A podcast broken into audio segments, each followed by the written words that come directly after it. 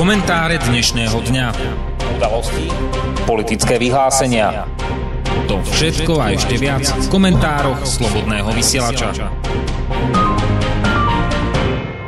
Dobrý večer, vážení poslucháči. Dnes je 24. augusta 2018. Je piatok a to je posledný deň v týždni, keď budete počúvať komentáre Slobodného vysielača. Dnes vás od mikrofónu bude sprevádzať Juraj Poláček. Dnešok je významný pre jednu krajinu v našom susedstve pre Ukrajinu, ktorá má národný sviatok. K výročiu tohto sviatku vydal prezident Porošenko výnos, kde armáda sa bude zdraviť pozdravom Sláva Ukrajine, hrdinou Sláva. Nie je to zrejme vôbec žiadna zaujímavá správa, pokiaľ nepoznáte kontext histórie, to znamená to, čo pre Ukrajincov tento, tento pozdrav znamená. Je to niečo podobné ako eh, aj u nás, kde eh, mnohí ľudia považujú ten pozdrav na stráž ako pozdrav, ktorý bol zavedený nejakými mládežnickými organizáciami, ktorí potom neskôr zneužili tie príslušníci vtedajšieho, vtedajšieho slovenského štátu na čele s tou linkovou stranou. Tá prvá časť je vlastne nevinná, to znamená je používaná alebo bola používaná bežne vlastencami alebo ľuďmi, ktorí sa starali teda o to, aby Ukrajina bola samostatná ešte pred druhou svetovou vojnou. Ale tí, tá ďalšia, tak tu zaviedli organizácia, organizácia pre oslobodenie Ukrajiny a ukrajinská oslobodzovacia armáda, tak to boli organizácie, ktoré mali fašizujúci až nacistický charakter a ktoré v prípade, v prípade potreby koordinovali svoju svoju činnosť aj s nacistickou stranou s Hitlerom. Až potom, keď Hitler im nedokázal alebo nechcel dať samostatnú Ukrajinu, začali bojovať proti nemu. Táto organizácia ON a UPA ako ozbrojená zložka tak sa smutne preslávili tými rôznymi zločinmi, hlavne na, v oblasti Polska, kde vyvraždili rôzne skupiny ľudí, medzi nimi teda aj príslušníci týchto rôznych organizácií nacistických okolo 100 tisíc ľudí nesmierne beštiálnym spôsobom. Hej. To znamená, že celý ten pozdrav Sláva Ukrajine, hrdinou Sláva má rovnaké historické pozadie, ako keby sa u nás do armády zaviedol pozdrav na stráž. Je to rovnaký ekvivalent, nie je v tom prakticky žiaden rozdiel. Čo je ale fascinujúce, nie je to žiadna konšpirácia, písal o tom rakúsky denník Hojte, takisto pripomenul kompletne celú históriu toho, vzniku tohto pozdravu. A práve tento denník sa zamýšľa nad tým, že kam vlastne ako sa budeme pozerať na Ukrajinu. Ako na štát, ktorý vyznáva tie naše demokratické hodnoty, alebo štát, ktorý do armády zavádza nacistický pozdrav. A čo je ale najsmušnejšie, že žiadna reakcia zo strany, zo strany povedzme nejakých ďalších ľudí alebo organizácií alebo politikov zo strany Slovenska ehm, nie je. Jednoducho všetci mlčia. Prečo je to tak? Jednoducho nevedno. Možno, že je to presne v tom štýle alebo v tom zmysle, ako sa traduje v tej americkej politike, že je to síce náš zločinec, je to síce zločinec, ale je to náš zločinec. A v takomto štýle potom je oprávnené podporovať kohokoľvek, či už teroristu, nacistu a tak ďalej a tak ďalej. Pokiaľ samozrejme stojí na tej správnej strane proti tomu nepriateľovi, ktorý je aj našim nepriateľom. A keďže našim nepriateľom je Rusko, aspoň oficiálnym, no tak potom sú dobrí aj tí oficiálni nacisti. A tiež treba pripomenúť, že na Ukrajine je, sú títo príslušníci, E, z tej pôvodnej histórie e, Ukrajiny, z tej temnej histórie Ukrajiny, e, dneska zákonom vyhlásený za národných hrdinov. Ľudia, ktorí boli v časoch bývalého Sovietskeho zväzu oslavovaní, boli po, nich pomenovávané ulice a námestia, tak ich pomníky sú ničené, strhávané, pretože to boli predsa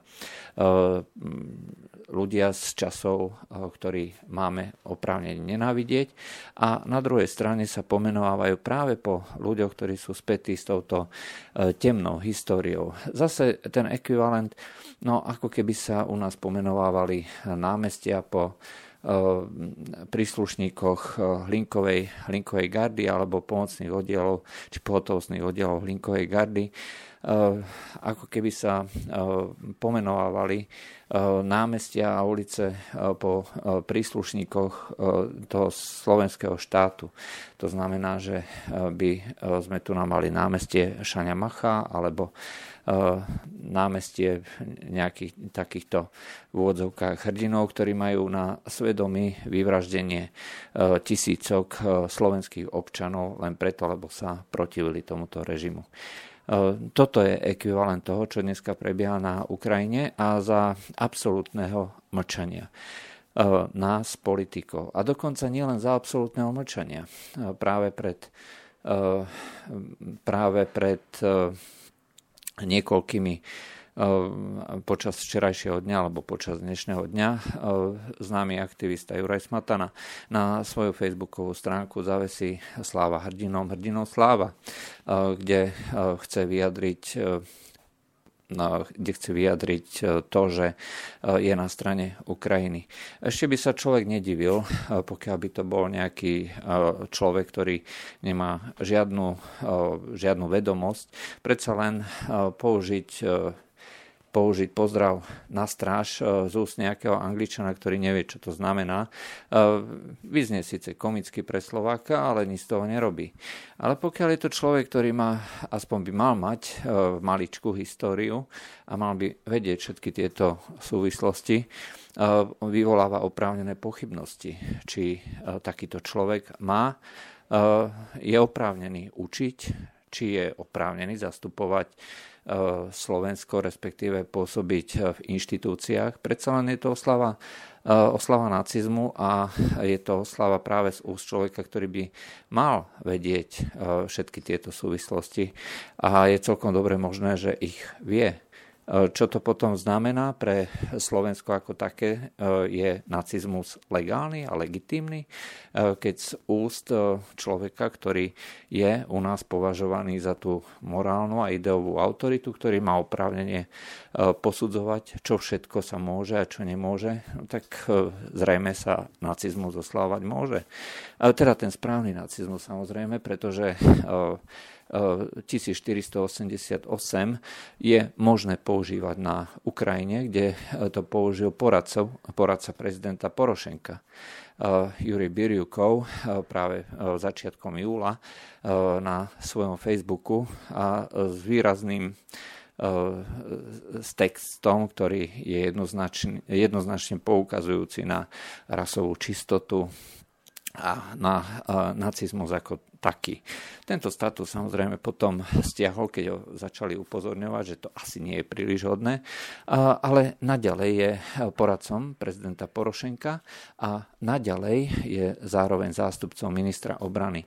Toto je teda ten správny nacizmus, kde takisto tie čísla a tie vyjadrenia sú chápané v tom dobrom slova zmysle ako také jemné upozornenie, že my sme tí skutočne správni vlastenci, ktorí majú oprávnenie vyhovoriť v mene Ukrajiny, v mene vlastencov, v mene západných európskych ideálov.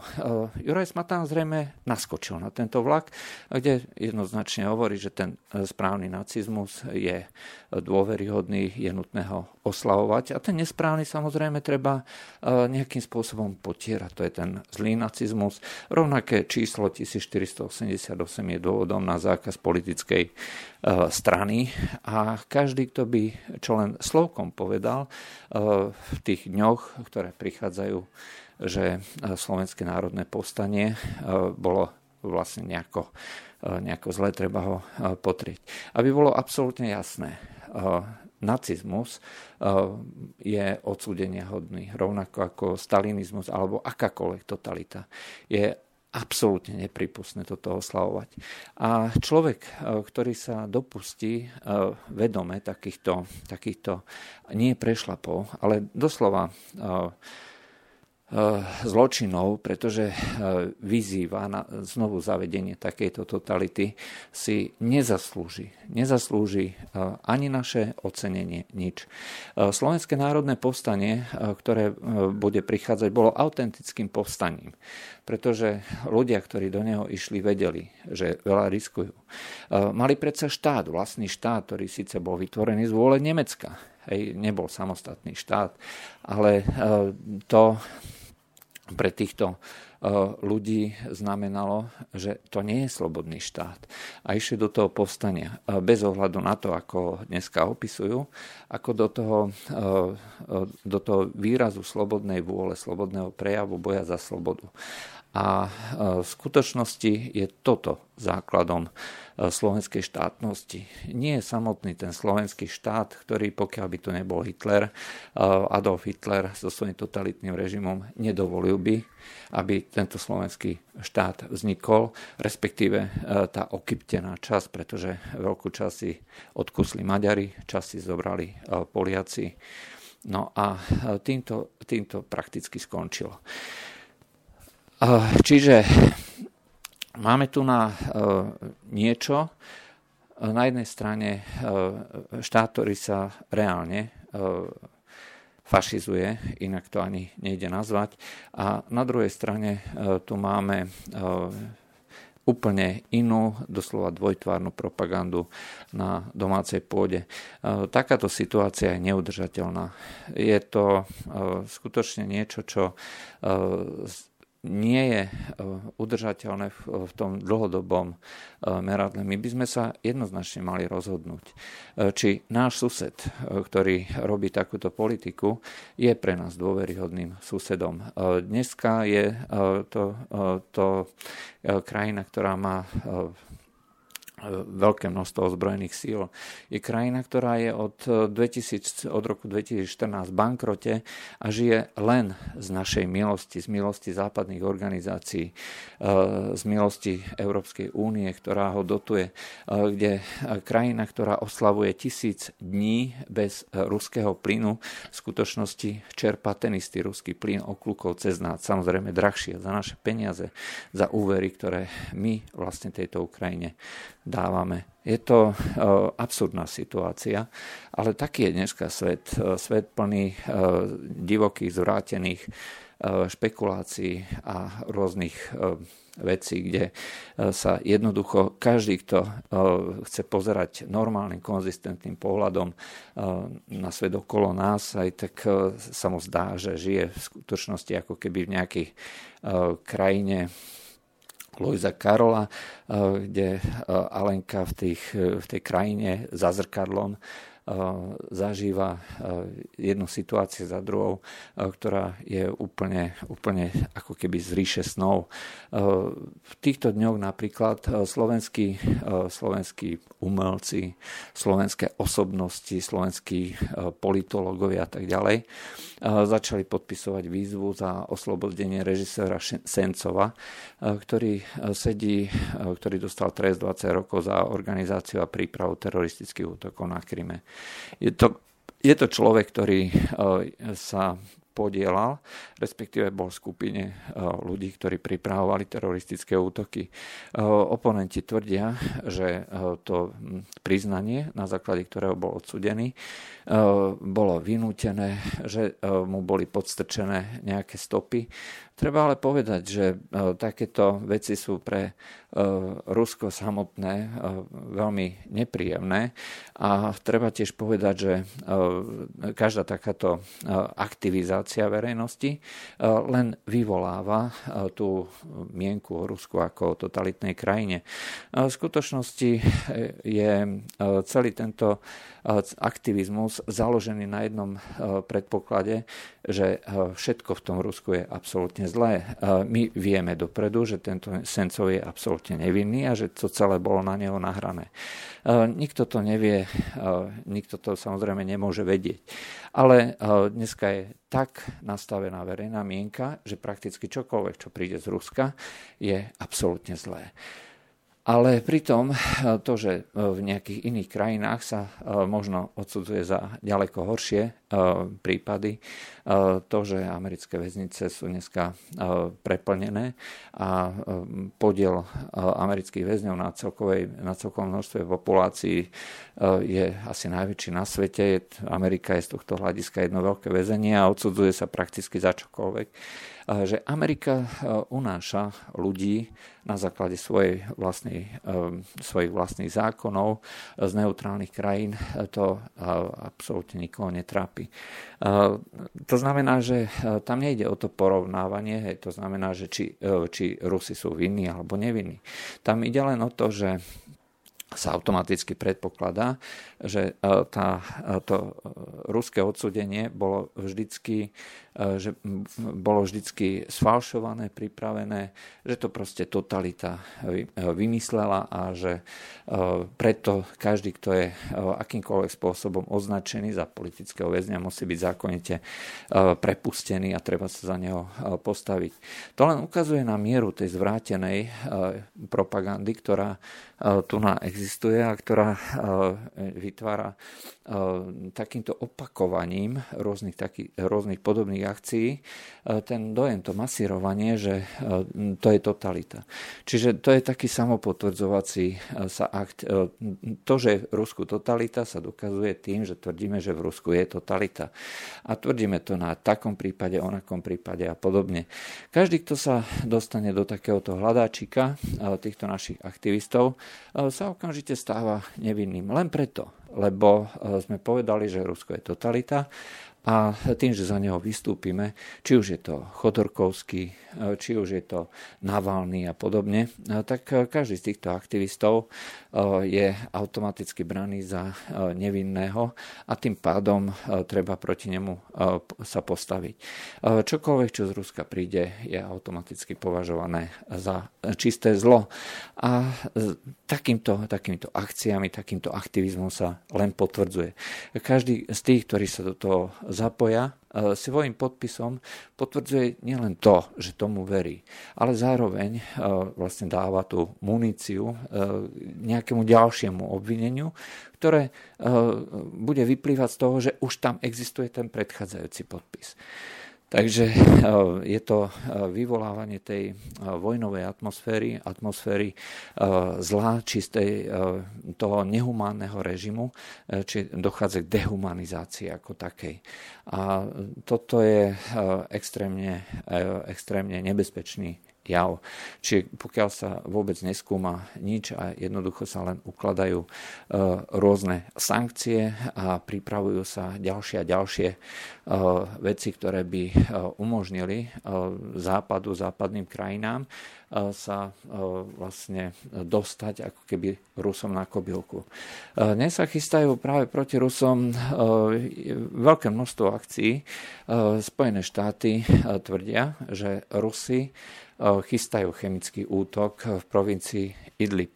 Je to samozrejme úplný nezmysel, tak ako počas predchádzajúcich mesiacov a rokov, kde žiadne chemické útoky jednoducho byť nemohli. Už len z toho dôvodu, že tieto chemické útoky ohlasoval vždycky západa, len idiot by zautočil chemickým útokom, pokiaľ by k niečomu takémuto bolo, ja neviem, že by tam bola nakreslená červená čiara. Samozrejme, pre ľudí, ktorí podpisujú rôzne výzvy, rôzne akcie, je práve tento spôsob jednania znova potvrdzovaním toho, že čo si myslia oni. A každý z tých ďalších akože chemických útokov je zároveň ďalším tým kamienkom do tej reťaze potvrdzovania toho čistého zla.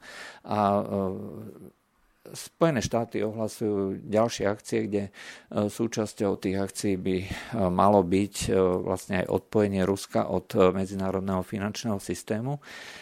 Treba len pripomenúť neznalým, a predpokladám, že asi to vie málo kto, Rusko je minimálne od februára tohto roku, kedy predsednička e, Ruskej centrálnej banky Elvira Nabiulina oboznámila prezidenta so stavom e, finančného bankového systému pripravené, pripravené na úplné odpojenie od okolitého sveta.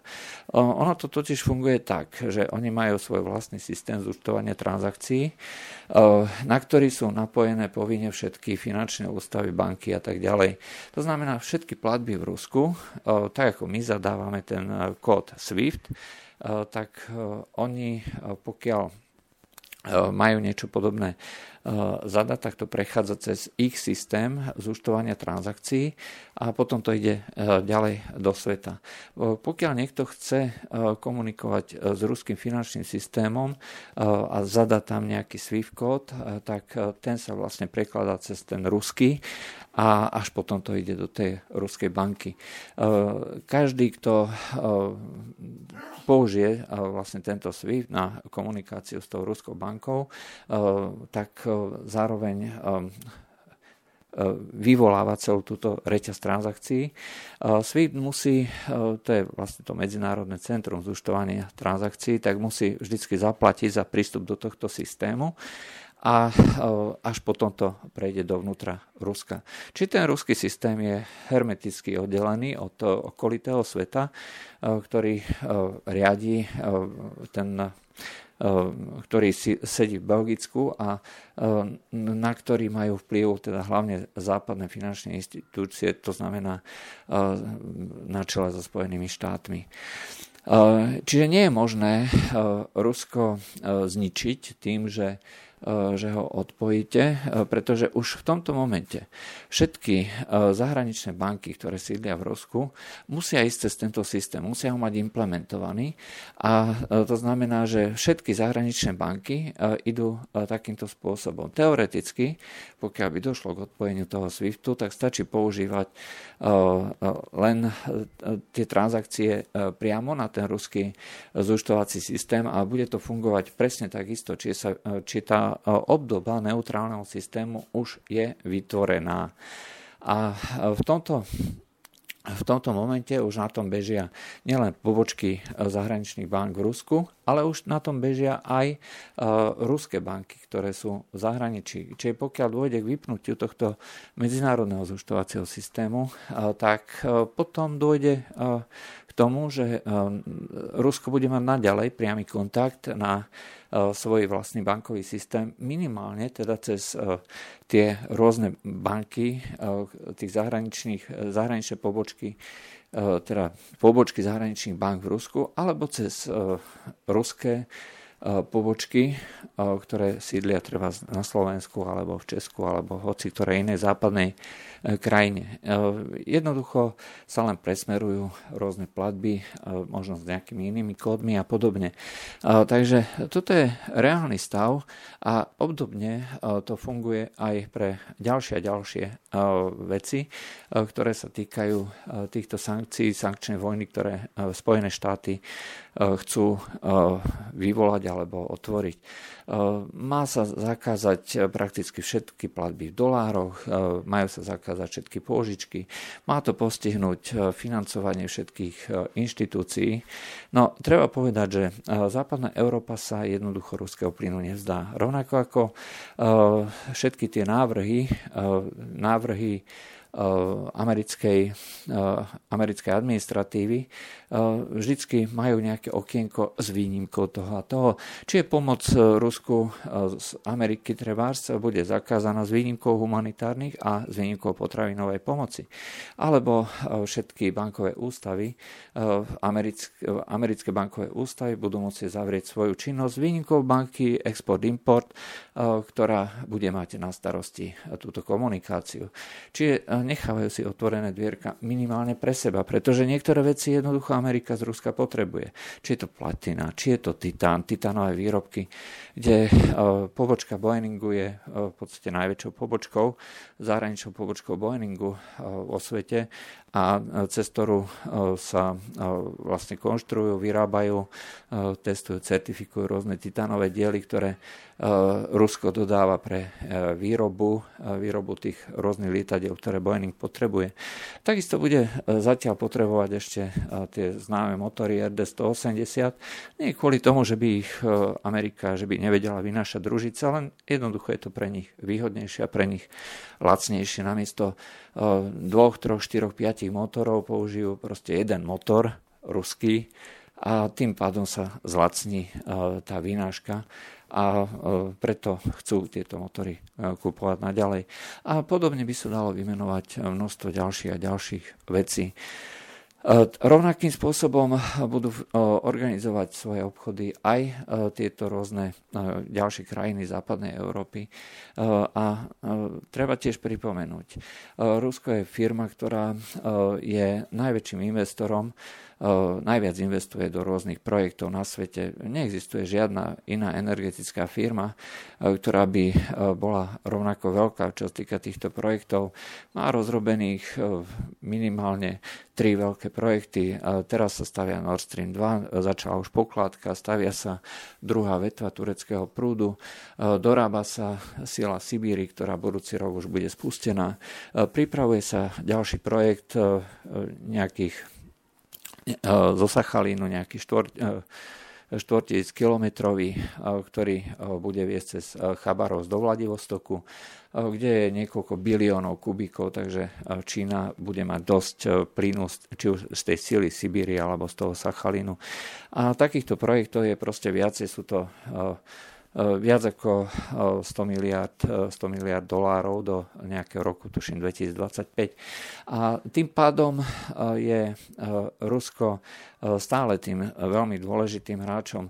Pokiaľ Amerika alebo Západ začne túto sankčnú vojnu, výrazne to poškodí Spojené štáty, ale Rusko sa na to chystá, či už tými opatreniami v oblasti E, toho zabezpečenia svojho finančného bankového sektoru, alebo e, či už tým, že 3% e, HDP ukladá do svojich zlatých rezerv a kontinuálne sú to, sú to celé tony, ktoré pravidelne kupuje fyzického zlata samozrejme celú svoju produkciu ukladá do zlata Rusko ako Ruská centrálna banka. Dnes je to už okolo nejakých 460 alebo 480 miliard dolárov, čo, čo majú Rusi v rezervách.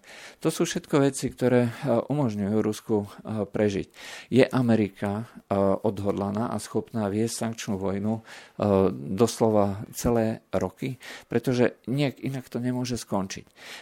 Nemôže to skončiť tak, že rozvráti celý globálny systém, finančný systém, lebo v konečnom dôsledku to bude nakoniec viesť tomu, že každý, kto bude chcieť obchodovať s Ruskom a tie krajiny budú chcieť obchodovať s Ruskom, pretože iná možnosť nie je, tak e, sa budú musieť napojiť na ruský systém.